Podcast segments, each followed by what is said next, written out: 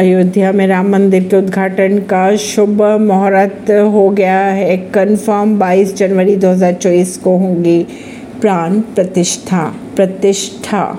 अयोध्या में बन रहे भव्य राम मंदिर के उद्घाटन की तारीख तय हो चुकी है। मंदिर का उद्घाटन 22 जनवरी को किया जाएगा। पीएम मोदी को इसके लिए न्योता भी भेज दिया गया है। अयोध्या में बन रहे राम मंदिर के उद्घाटन। का शुभ मुहूर्त भी तय हो चुका है।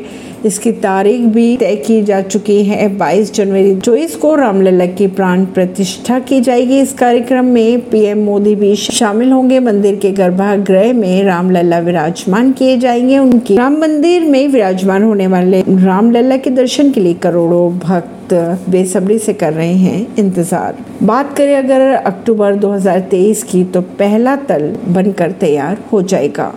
ऐसी ही खबरों को जानने के लिए जुड़े रहिए जनता श्रेष्ठता पॉडकास्ट से। परमीन दिल्ली से।